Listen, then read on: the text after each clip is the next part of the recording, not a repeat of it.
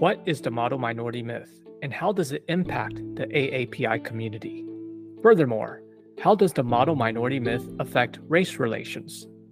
Among the AAPI community, for those who have internalized the racist model minority myth, how does it impact one's ability to engage in social justice work? From a potential intervention perspective, what are some ways to begin to challenge the model minority myth as part of one's racial identity development? Welcome to People of Color in Psychology, the show that explores mental health topics specific to culture, diversity, and communities of color. I am your host, Jack Zhen.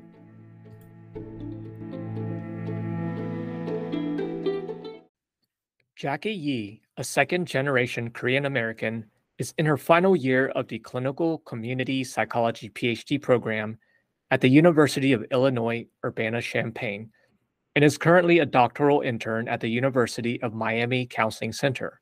She defended her dissertation titled Activism Among Asian American College Students, a Grounded Theory Study, in August 2022, which was awarded the Jeffrey S. Tanaka UIUC Asian American Studies grant.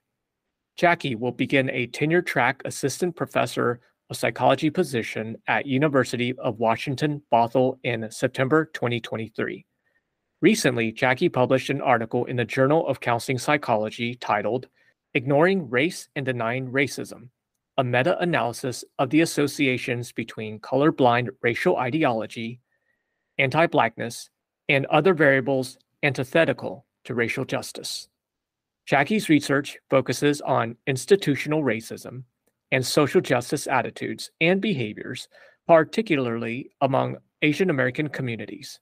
Her clinical areas of interest include identity development, relational issues, career concerns, and prevention and outreach on college campuses. Jaki, thank you for joining us as part of the AAPI series conversation. Thanks so much for having me. Excited to be here. I appreciate you taking the time while you're doing internship and doing this recording with us while also going through this period of adjustment. Can you tell me how you got to where you are today? Sure, absolutely. I would say I've always been interested in the helping professions. Thinking back, I, I thought I wanted to be a teacher. My dad was a, a, high school principal. He really inspired me to pursue kind of a fulfilling career where you serve others with compassion, you impact future generations, and you help other people in their journeys towards personal growth. And so I really grew up hearing about how prevalent mental health issues are among students in particular. I remember my dad attending almost five funerals one year in one year of school for, for students who died by suicide or substance use and overdosing. And and then I was also seeing similar concerns among my peers in my own school. And so I would say that's how I initially became really interested in mental health but then as I moved through undergrad, I majored in psychology and I got involved in research kind of on a whim and, and other clinical and applied experiences throughout undergrad. And I developed a strong passion there for social justice and activism as a college student.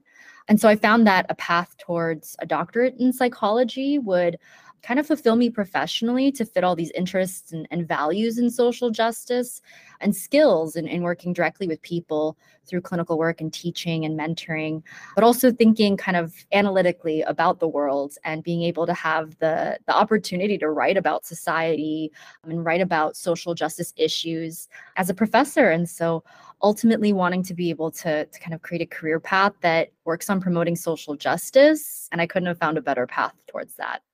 Wow. Wow. Thanks for sharing that history as well as struggles that people were dealing with. It, eh, was this in high school when you were exposed to some of the middle school, high school? Oh, yeah. wow. Mm-hmm. I, I, was seeing, yeah, a lot of a lot of my peers struggling. There was, yeah, I would say that my generation has become more aware of mental health concerns. And I think it's wonderful that we have less stigma and more access to these mental health resources. But yeah, I think that that was just such a prevalent piece and wanting to, throughout that, be a listener and a healer and a leader. So I would say that, yeah, those experiences really shaped my interest in this career path. Yeah. Now, Can you share with me how did the social justice piece get incorporated? Because I think most people, when they're thinking social justice, is community work, community engagement, clinical interventions. Rarely do they think about that in the context of research. Absolutely. Yeah. I, think that I had that feeling as well. You know, at first I wanted to be more of a practitioner and potentially be a therapist and work directly with communities and individuals, marginalized backgrounds. And then again, the undergrad research experiences really were pivotal for me. I was at NYU Steinhardt, where I met with one of my mentors, Dr. Shabnam Javdani, who does amazing work blending all of those pieces, blending community psychology, therapy, research, and she focuses on working with girls in the juvenile justice system in New York City. And so there was this amazing opportunity for us as undergrads to work and learn how to be advocates and do advocacy work for that population. And that's where I felt like it was like a, a switch that flipped for me of, of understanding structural racism, understanding structural sexism, and these systems that we have in place that marginalize people of color and women of color, girls of color. And so that was really eye opening and led me to want to research injustice as she does. And it really inspired me to, to understand how can we reject these systems of oppression through our research, through our practice, as well as, yeah, understand kind of the world through that lens. I think that was really pivotal for me in kind of combining all of those interests. Yeah, yeah. It's amazing you had that experience, and it really speaks to the importance of mentorship in the graduate training program. Mm-hmm. Mm-hmm. Yeah, yeah.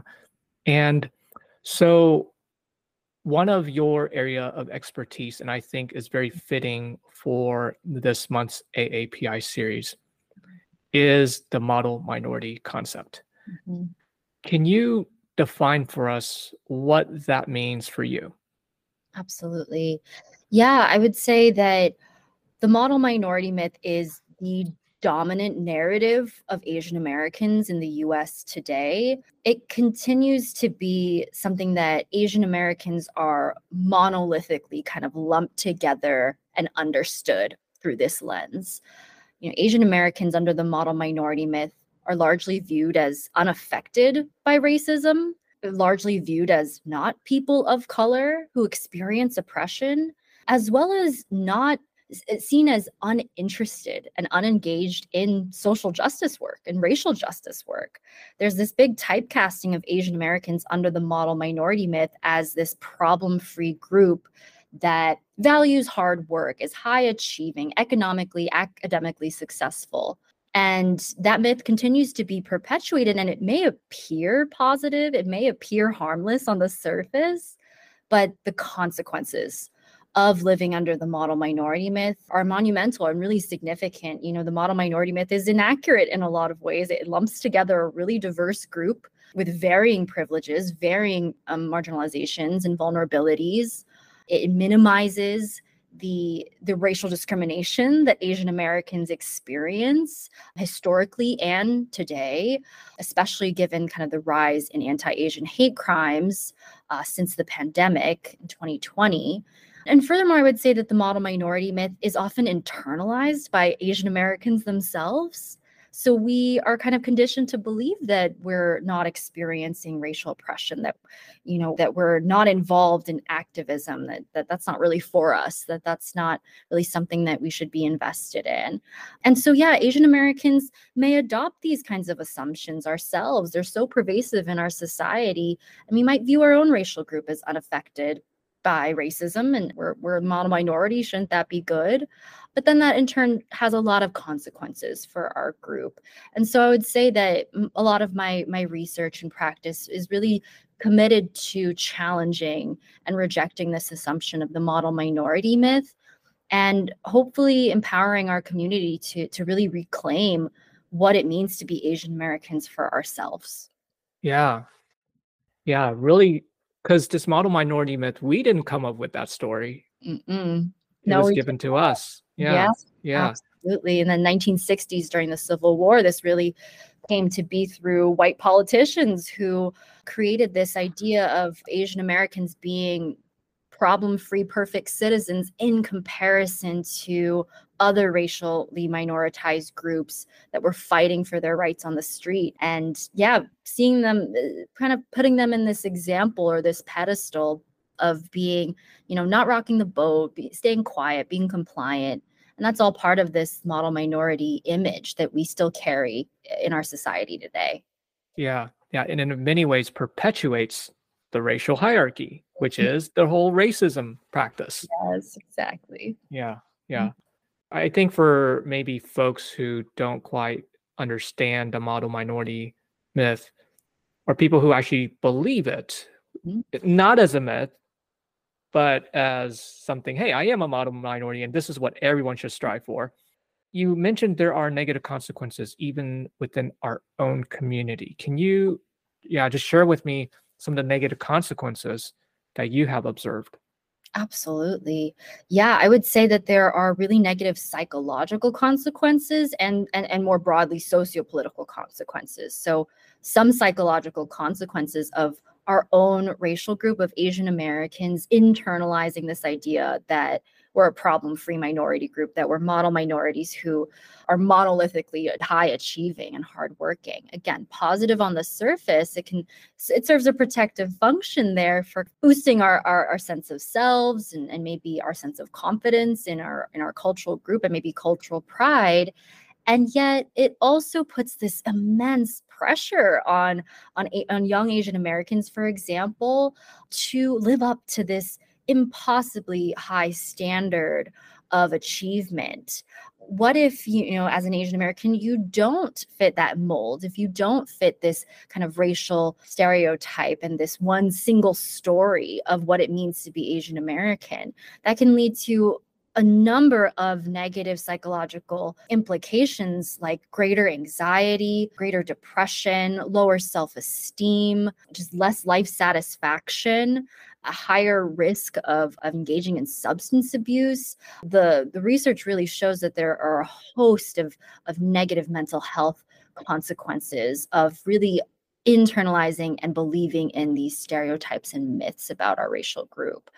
And then more broadly, some of my research kind of touches on how internalizing this myth can lead to experiencing negative attitudes towards other racial groups because this myth does pit us against each other in ways under this racial hierarchy. And so, in one of my studies that was published in cultural diversity and ethnic minority psychology journals found that greater beliefs in the model minority myth among Asian American college students was correlated with greater anti Black attitudes and greater opposition to affirmative action policies that try to rectify racial injustice over the years in the US. And so there's a lack of solidarity in that sense. It, it really does have these implications of pitting Asian Americans against Black Americans in particular. And that leads to just less solidarity in our collective efforts to really try to dismantle this racial hierarchy.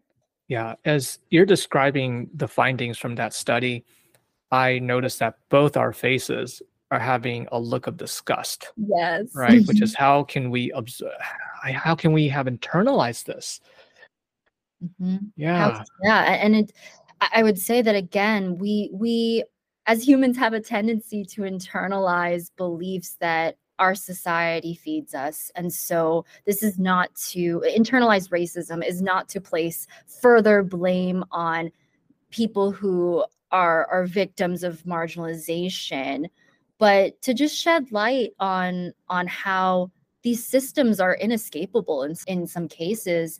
And it really is key for for educators and clinicians and people who help others um, in our roles to yeah highlight myths that are perpetuated in our society can be harmful even if they seem positive on the surface yeah i also like the message you're conveying here which is we can't blame the people who have internalized this because mm-hmm. then it becomes blaming the say the mm-hmm. folks who are the victim to this belief system and a system that they are embedded in. Yes. Yeah, they're pulled back into the system in order to survive. They develop certain beliefs. Mm-hmm.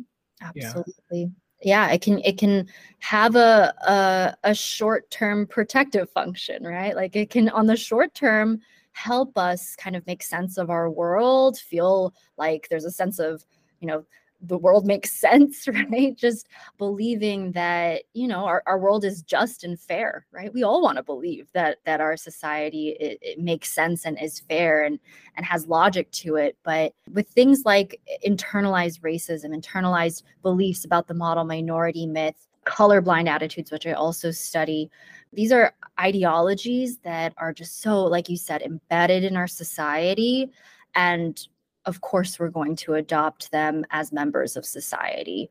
So it's really important to to again shed light on these these systems of oppression. Yeah. Yeah you mentioned these psychological effects of asian americans who internalize or who believe this model minority myth.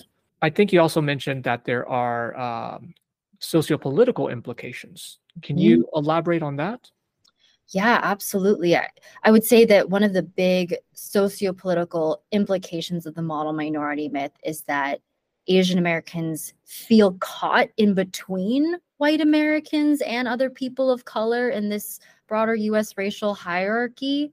And it's really important for society and for us to understand how that impacts our race relations in, in our country.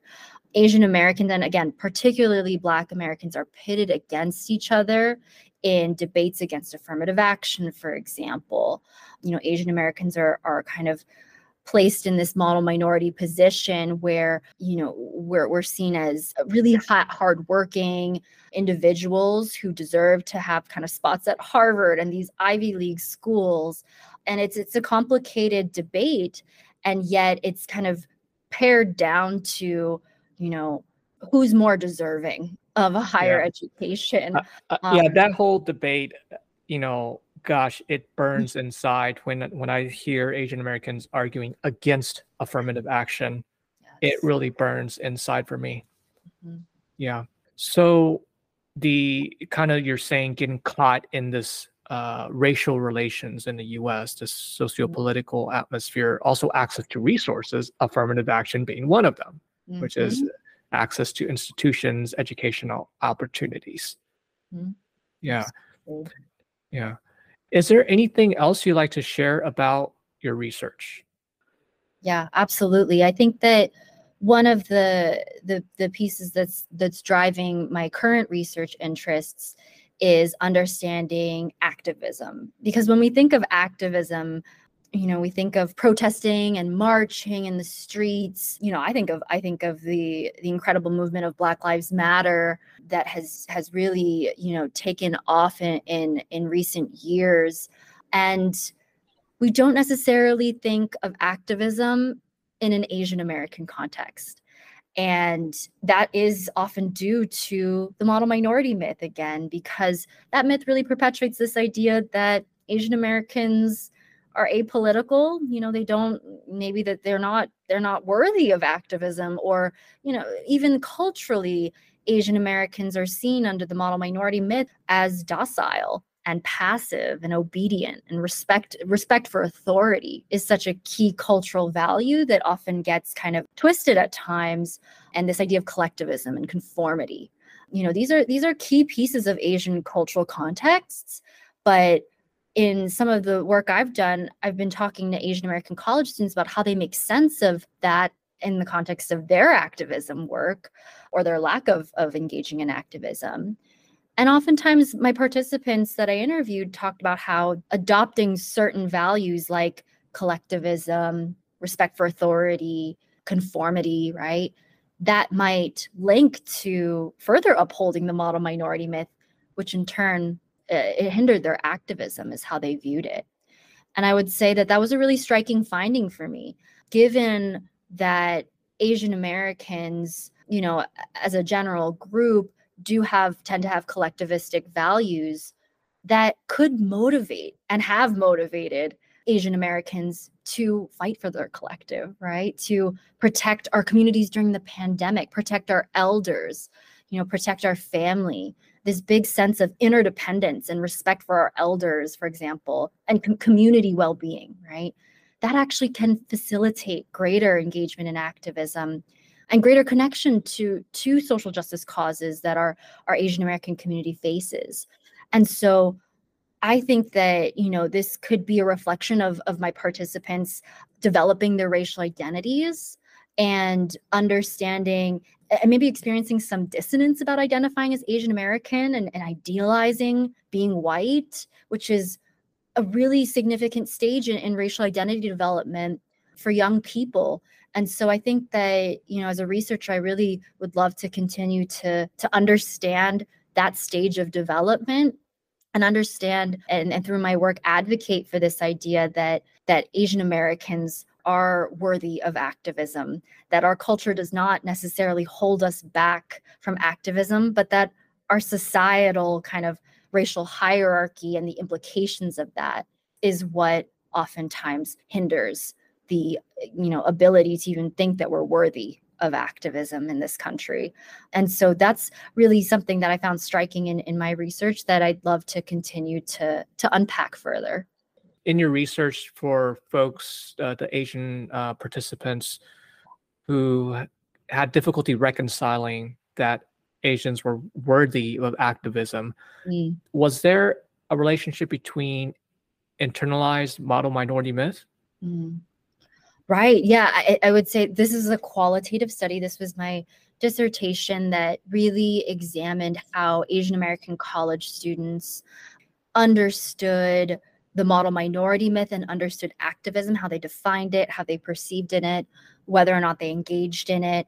And one of the one of the pieces that that Asian American college students talked about was that they might have internalized the model minority myth uh, before entering college or maybe in the earlier stages of college, but then started to through Asian American studies courses, through involvement with Asian American student organizations on campus, through starting to engage in activism for the first time on their campus uh, in solidarity with other people of color. They learned, they unlearned, they unlearned the model minority myth. They unlearned structural racism and, and internalized biases. And that that work continues. We were never finished with that work but really at the beginning of their their college careers having those opportunities was so pivotal for them and yet still some things linger right i think that i found that you know even as they unpacked that the the piece that continued to be to linger and have residual effects was do I even deserve to engage in activism for Asian American issues? Are there Asian American issues worth fighting for? Aren't there more things, more important things to fight for if I'm to be a social justice activist here?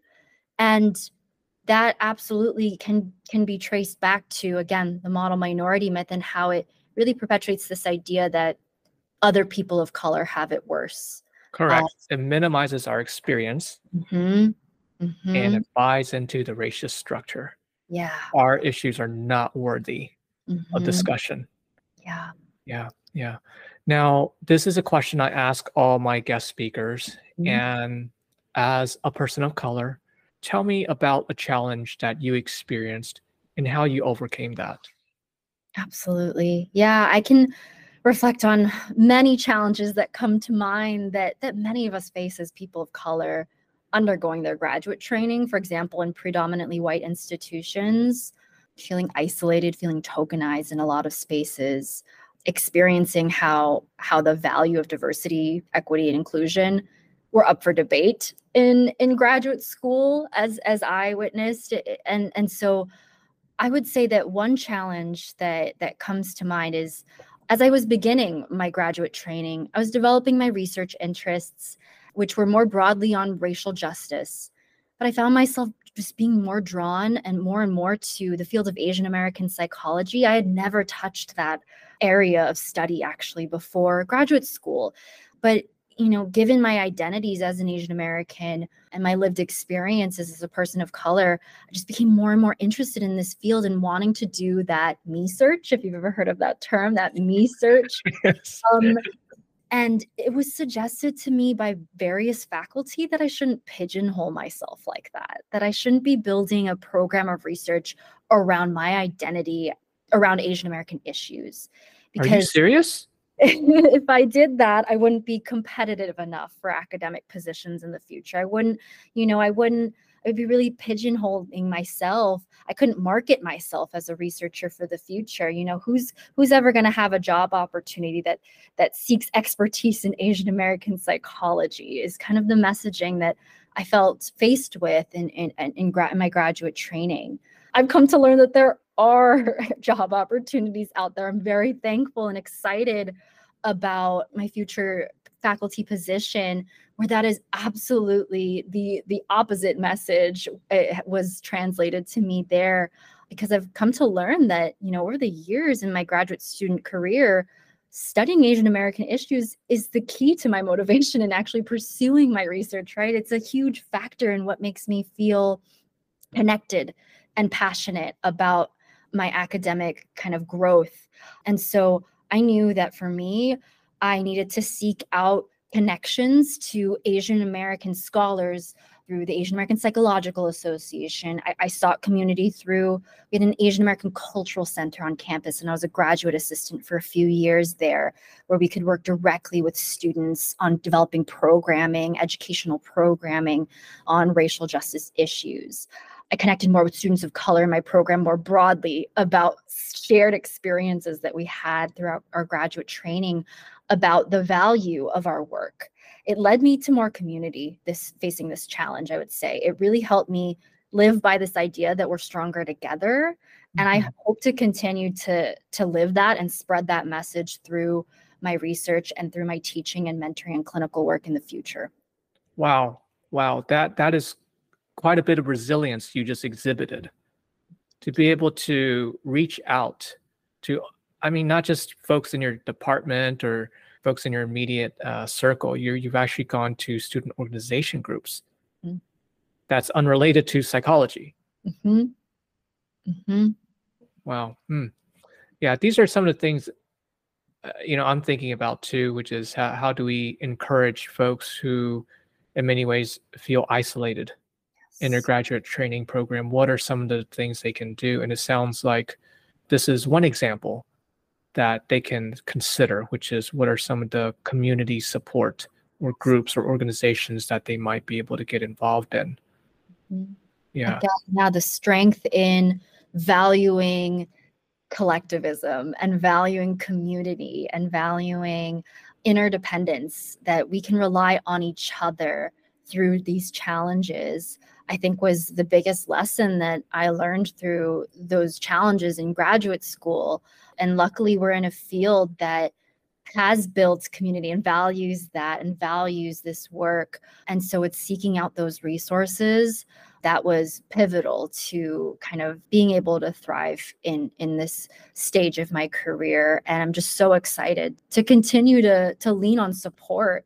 Again mo- the model minority myth bringing that back in it oftentimes you know paints this picture of being a problem free minority that we don't need help and that that can hinder help seeking. And and so i actively hope that our community can reject that notion as mental health stigma continues to decrease thankfully in our community and beyond. And so it's absolutely the the kind of it was pivotal in in, in strengthening my ability to to kind of persevere there any tips you would recommend for either clinicians mm. or faculty members? Mm.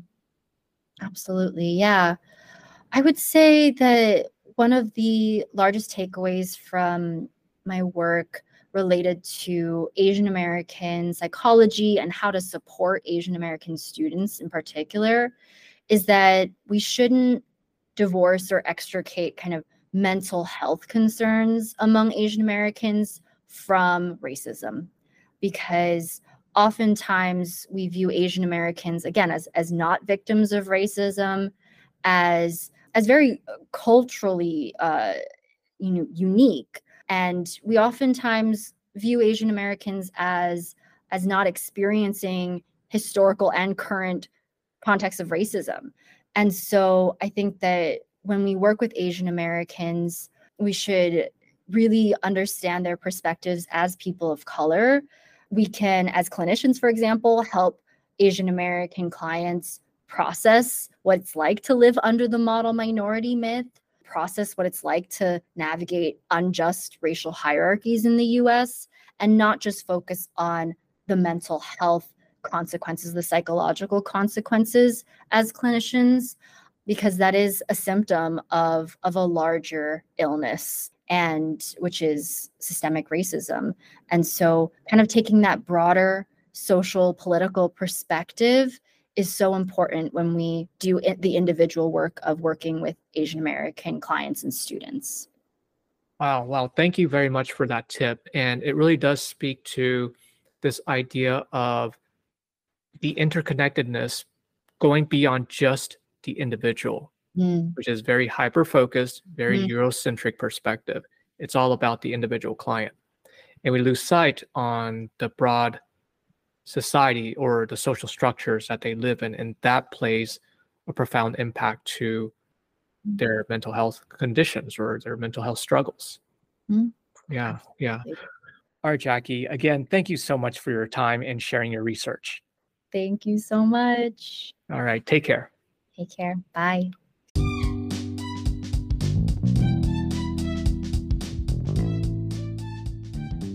A huge thank you to our listeners. If you like what you've heard, please share and subscribe to our podcast, People of Color in Psychology.